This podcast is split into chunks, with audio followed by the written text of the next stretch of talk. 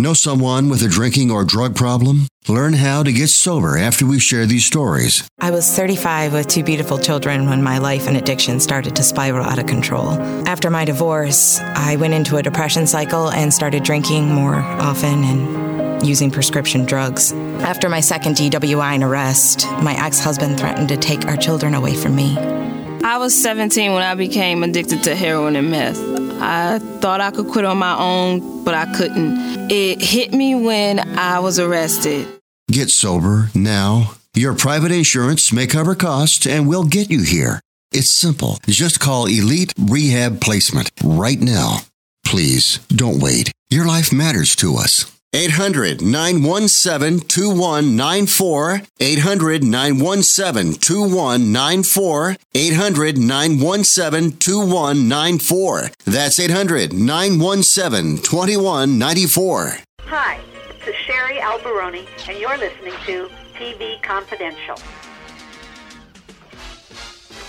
The Joe McDoakes shorts starring George O'Hanlon. George O'Hanlon was the voice of George Jetson, and uh, Greg is here to talk about the various incarnations of the Jetsons on DVD and streaming on demand. And there's 65 of them, by the way, so you certainly get your money's worth. 65 um, incarnations? So 65 oh, shorts. Oh, 60, oh, oh 65 oh, shorts. No, no, no, no. no. Uh, there will eventually be 65 incarnations I, of the Jetsons. Yes, I wouldn't Trust be surprised. Me. Yes. Yes. Um, but they started out in 62 as sort of the Kennedy era version of what the future would be. And it is still a brilliant show. Uh, many of the Hanna-Barbera artists who worked on it have said that they love doing it, if only because of the graphics and because of the look. It was a look that was much copied. And it's almost like the New York World's Fair kind of thing because they were using references, mm-hmm. just like the World's Fair was of what was things were supposed to be. And as Janet Waldo, the voice of Judy, loved to point out, we have microwave ovens. They had the Futuraka cycle. There are there were watch phones like Dick Tracy. Now we have phones that have everything in them, including television. So we don't fly around in bubble cars, but a lot of what the Jetsons do have, in many ways, did come true. And the the, the name Jetsons is a is a word you know, it's a it's a phrase. This Jetson style you will see in articles and in talk from people who may have never even watched the show. But the phrase Jetson like or Jetson style. Yes, it, it it has become part of the vernacular. Yes, yes. So it's had a it's had an am- amazing impact on our history. Uh, the show is like the Flintstones, a situation comedy, only it's animated, and because it's animated, you get the the visual and the the fantastic that you wouldn't necessarily have at least in those days. Now with CG you can do anything, but in those days on a on a nighttime sitcom, so the storylines are similar to what a uh, network sitcom in '62 would be. That's right. The Jetsons was originally a primetime animated cartoon. Yes, it was on ABC and one of the reasons it didn't last long was because it was up against The Wonderful World of Color on NBC. It was on ABC. And, uh, I, and I believe uh, Dennis the Menace also. So it had a lot of strong competition back in 62. And the other thing that, that uh, the reason the Flintstones lasted much longer, because there's only 24 original episodes, and Top Cat, which was the year before, there are very few of those, is because even then, uh, an animated uh, primetime show was more expensive than a live mm-hmm. action one was. Our friend Steve Beverly actually posted a uh, article on his Facebook page that proved that that the average half hour of animation in primetime was much more expensive. But the Flintstones was a major hit for six years, and it justified its cost. Whereas even if the Jetsons and Top Cat did well, they just didn't do well enough to justify their expense. So the Jetsons was on for a season, but then it moved to Saturday morning and Sunday morning, and it never went. Never away, went off the air.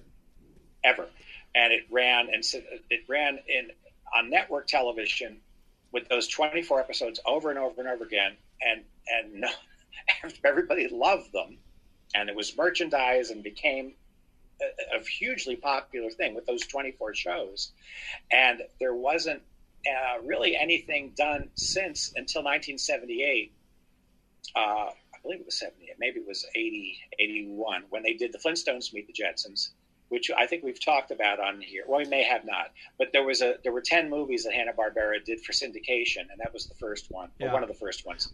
Uh, that is also from Warner Archive, and that's pretty good. That's a made-for-TV film where the Flintstones meet the Jetsons, and they each spend some time in each of their worlds, and that has the original cast in it. And that was the first time, really, that they had done very much with the Jetsons for any long form thing. And in 1985 they decided because of the success of shows like He-Man and DuckTales and things like that, that they would do a what they call the strip syndication show, a five day a week show, and take 24 episodes and add to them so that they would have 65. They eventually ended up with more than that, more like 72, 73. Um, and those were done. Uh, Hanna Barbera was a different company by right. then. So the the level of, of I don't want to say quality because that's that's it's too easy to say. The results just weren't the same. You didn't have a small company with the head of the company doing the voice work with you know directing the actors and taking hours. You had the head of the company making many many other things, and the other head of the company making other things, and, and a different voice director working with the actors.